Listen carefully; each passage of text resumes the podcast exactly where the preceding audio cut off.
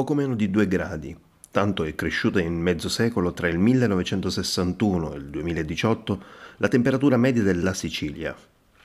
Poi è arrivato il biennio della grande sete e del caldo record.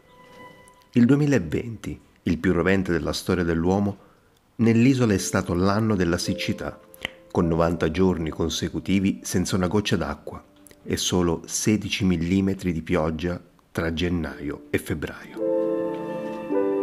Il 2021, con i 48.8 gradi del Siracusano, forse il record europeo di sempre, e 80.000 ettari di boschi in fumo, si candida a insediare il primato del 2003. Per la Sicilia, il più caldo di sempre.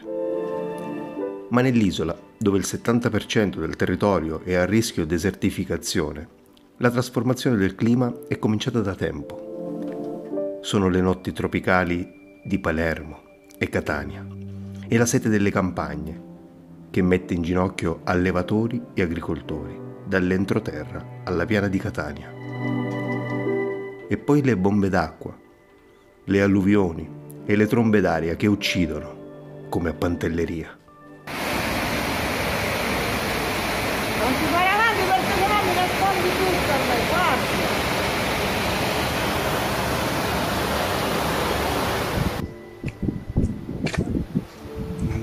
c'è stato pure un morto. Mamma. Una distruzione totale, una tromba d'aria. Sembra un film di fantascienza, eppure il viaggio nell'isola dove il clima non è più lo stesso.